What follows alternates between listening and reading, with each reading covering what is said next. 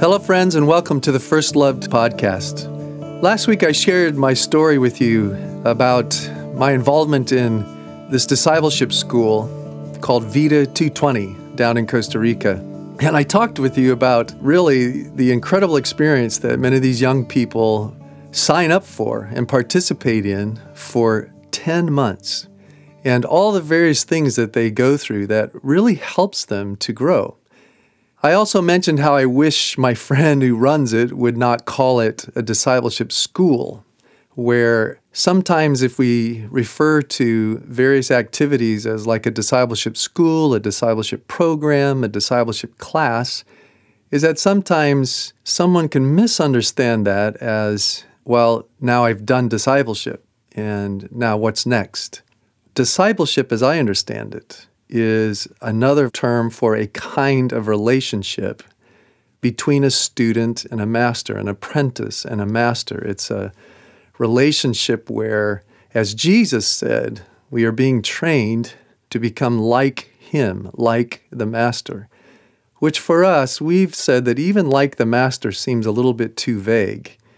Instead, I think most of all, what it means to be like Jesus is to love as Jesus loved and particularly as Jesus loved us. Well, yesterday I listened to the podcast. It's always a funny thing to listen to yourself. And as I was thinking about this idea of an intensive, that an intensive is an opportunity to take specific, focused, concentrated time with Jesus to work on part of that change process where we are being changed Actually, this morning I, I meet with some pastors, and we were talking about this a little bit today that oftentimes you'll hear the, the phrase spiritual growth or we need to grow. And sometimes I think even that word can be a little bit misleading or it misses the central fact of what's going on in our lives is that Jesus is changing us transformation, metamorphosis in Greek, is that you are being changed from one thing to another, even though the essential DNA of a caterpillar and butterfly were the same, but their form, what they look like, what they do, is radically different.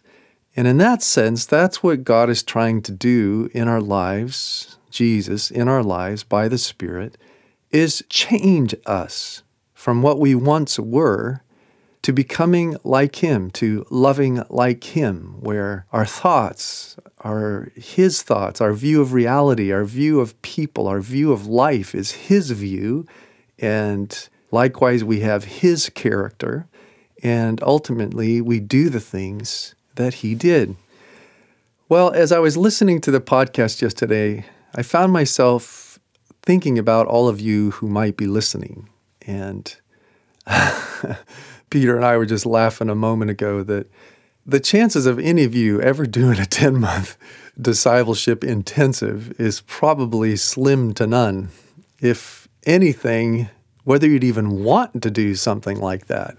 But just trying to get in any kind of intensive where I listed other kinds of intensives might be a class, an intensive might be a retreat or a seminar or a conference or something to that effect. But again, where you're taking yourself out of your normal routine, your normal everyday life, to put yourself in a situation where you can stay focused and concentrated on a specific area of training that Jesus is doing in your life.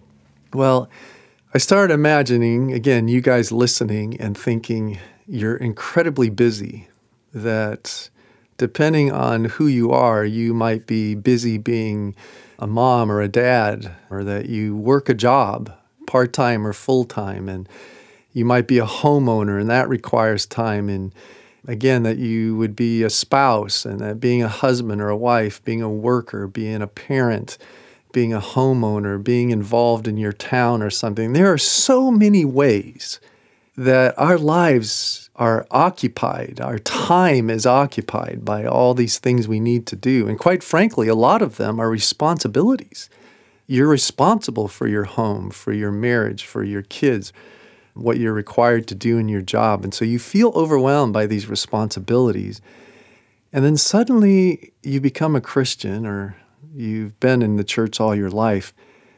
I start using this language of discipleship, this language of being student and master, and of being changed into the likeness of Jesus, and mostly the need to spend time, concentrated, focused time in getting to know Him, to become like Him, to be trained by Him, so that we love as He has loved us. One of the professors that used to teach the discipleship track that I'm involved in for my Doctor of Ministry degree Michael Wilkins. He wrote two books, one called Following the Master and the other one In His Image. And especially In His Image is the reader friendly, user friendly version for just about anybody to read on this topic of discipleship. But I thought I would say to you today, or ask the question to you today, how he begins every class, or if he's out talking in a conference, seminar, whatever he likes to begin every time asking these two questions. In the humble confidence of your own heart, can you say with conviction that you are a true disciple of Jesus? Please raise your hand. And he said, almost inevitably, and I wonder about you, hear the question again. Can, in the humble confidence of your own heart, can you say with conviction that you are a true disciple of Jesus? Well, I wonder how, if you were to raise your hand, could you raise your hand? Would you raise your hand? How high would you raise your hand? How quick would you raise your hand? Where he says most of the time in his classes or in these weekends, people will start to raise and then they'll pull it back down, or only one or two might raise their hands. And but by and large, most do not raise their hand. So then he asks the second question: How many of you in the humble confidence of your own heart, can say with conviction that you are a true Christian. And he says, literally, from the minute Christian leaves his lips, almost everybody, if not everyone in the room, will immediately raise their hand and raise it high. And right then and there, he says, There's our problem. Disciple and Christian are supposed to be synonymous. And yet, somehow, there is a confusion in our minds as though somehow everybody's a Christian. And then being a disciple or doing discipleship is like something else, something extra, something on top of, something for the super Christian, the, the super devoted, or whatever it might be. But the truth is, if you're a Christian, you were brought into this disciple relationship with Jesus. And then I thought one of the other things in my reading, and I'm, I'm trying to really be sensitive to you guys that are listening, and especially given, again, all the responsibilities that you have and all the various things that you're very busy doing. I also got to thinking about when he asked the question, Are you a true Christian? I think I would want to ask the next question, and that is, What does that mean to you? And another guy that's had a lot of influence on me and, and the discipleship topic and ideas is a guy named Dallas Willard. Incredibly brilliant man, taught philosophy at USC, had been a pastor for some years. He's written a lot of really powerful books. But at one point in one of his books, he talks about the fact that his concern and part of this confusion is that people think becoming a Christian is simply getting saved, is simply praying the sinner's prayer, and now suddenly you have become a Christian, which, if you put it really bluntly and succinctly, it means I'm going to heaven and not hell. And that's what matters most, is that I'm saved from hell and I'm going to heaven. And then it's like, well, and then I'll just kind of coast and do some of the things I guess I should, what Christians do. And if that's your mindset, this whole idea of discipleship is probably like, what is Mark talking about? I don't want to do all that stuff. I just want to be a Christian. I just want to be saved. I just want to try to be a nice person now and and just try to do good until Jesus comes or until I die and go to heaven. And I thought, you know, if that's the case, if that's what you were led to believe, it's certainly how we enter into this relationship with the triune God. But it's way more than that. And if you didn't understand what you were getting into, I'm sure this is probably very challenging and very stretching. And at some level, maybe it, you don't want to hear it because the, the thing that would concern me, especially as a pastor, is that then salvation is only about you. You see it as just one more thing that you've done for you. You just don't want to go to hell and you want to go to heaven. And we often use this language of it being like an insurance policy. Friends, being a Christian is so much more than that, and so much richer and greater and sweeter and joy filled than that. The truth is is you became a disciple of Jesus and that his goal for your life is to change your life to change it from functioning in a way that was totally self absorbed, that you viewed the world and relationships and reality through the lens of the world, not through the lens of God. And primarily, we are brought up in the world to live for ourselves. It made me think about my son Nathan, who was a Marine as soon as you sign up for Marine, it's not like, well, I went down to the recruiter and I signed up and now I'm a Marine and that's great. it doesn't end there. It's like, well, so what? Then you go to boot camp and then you spend eight weeks. And here's the critical thing in an eight week intensive to be trained to be a soldier.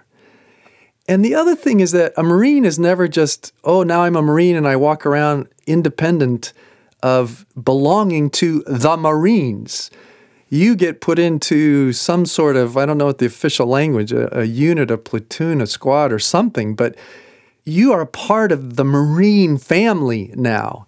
And you go and get trained for eight weeks to be a soldier. Eventually, you go into a specialty. Nate's was aviation ordnance technician, which is a fancy way of saying that he was responsible for bombs and knew how to handle them and to transport them and load them and all that stuff. But we found out at the very end of his time, he was over in Korea just visiting, and this happened to be when North Korea started threatening South Korea and whatever. And we didn't find out till after he got out that while he was there, suddenly he was called and they were ready to be the first ones in. He was back and being for the first time a soldier. And all the training that had gone on at boot camp and then throughout various intensives, they were constantly, every so many months, put into intensives to increase their skills, get better, and stay focused. Well, one of the biggest phrases and here's the one I want you to catch for today. Is Nate said, Dad, when you get there, they would say to you again and again and again, Young man, we are here to drive the civilian out of you. And I'm like, What? He says, Yeah. He says, You are no longer a civilian. You are a Marine. You are a soldier. You belong to us. You are going to learn how to obey orders. You're going to learn how to fight. And that was a constant reminder that they are trying to drive the civilian out of them so that they think like a soldier, they think to obey orders. And even that their whole purpose of existence, their motivation, perhaps even why they signed up. You hear some that they want to do it because they want to defend our country and defend our way of life and protect our families. So there may be a variety of motivations. Let me just finish today with this thought that when you believed, you became a Christian, like you become a Marine. You sign up, as it were. And through salvation, you signed up and became a Christian. But you just aren't an independent Christian. You were brought into a family, you were brought into a mission into a purpose, into a relationship that's not just you and Jesus, it's you and the community, and ideally a, a, church community that you belong to. But I think Jesus would say the same thing. His goal is to drive the civilian out of you. That likewise, the goal is for us to no longer be like American living what American citizens are doing life like Americans who don't know God. Like it's all about me. It's about my pleasure, my comfort, my money, my stuff, my pleasure, right? I mean, Americans kind of get to live the quote unquote American dream. And there was a good friend that did a sermon series. He entitled it, Jesus is not a part of my life. And I remember when he first said it, I went, wait, what are you saying? He goes, Because Jesus isn't a part of my life, He's my whole life. And I thought, wow, that is really true. For so many of us, we want Jesus to be a part of our lives. And see, to be a Marine, it wasn't about doing Marine as just a part of your life, some little tangential thing. You become a Marine. You are taught to be a soldier. Well, likewise, I think Jesus is after the same thing is that he's trying to drive the civilian out of us, try to drive the old man, the self centered way out of us to train us to become those who love God and love others as he does. The motivation for that, from our point of view, as we've listened to Jesus, is that he says, if you will do this, you will know life abundant, life to the full. You will experience full and complete joy. You'll experience satisfaction and fulfillment and a life worth living that there is such profound motivational language from Jesus. To change is so exciting. To move out of that old way of life and into a new way of life. But for so many of us, we still think that old way of life seems pretty good. And to a certain degree, for some of us, we've not even entered into that new way of life to such a degree that we've come to discover that it is so much better. So much better. Being transformed, being changed, having the mind and the character and the lifestyle of Jesus. There is so much joy, peace, life abundance, satisfaction to be had and most of us have never even engaged at the level to discover just how true that is. Well, my hope from the little bit of this conversation today or my sharing with you today is that you are a disciple if you are a Christian. And as a Christian, Jesus is aiming to change you from one way of living to another way of living. And he says it's life beyond your wildest dream and imagination. Now, I know again, in all the busyness, how do you make time for that? Because the bottom line is, is that to do training, you have to make time. What will motivate us to make the time? Until next time, thank you for listening. Love you, bless you. Have a great day.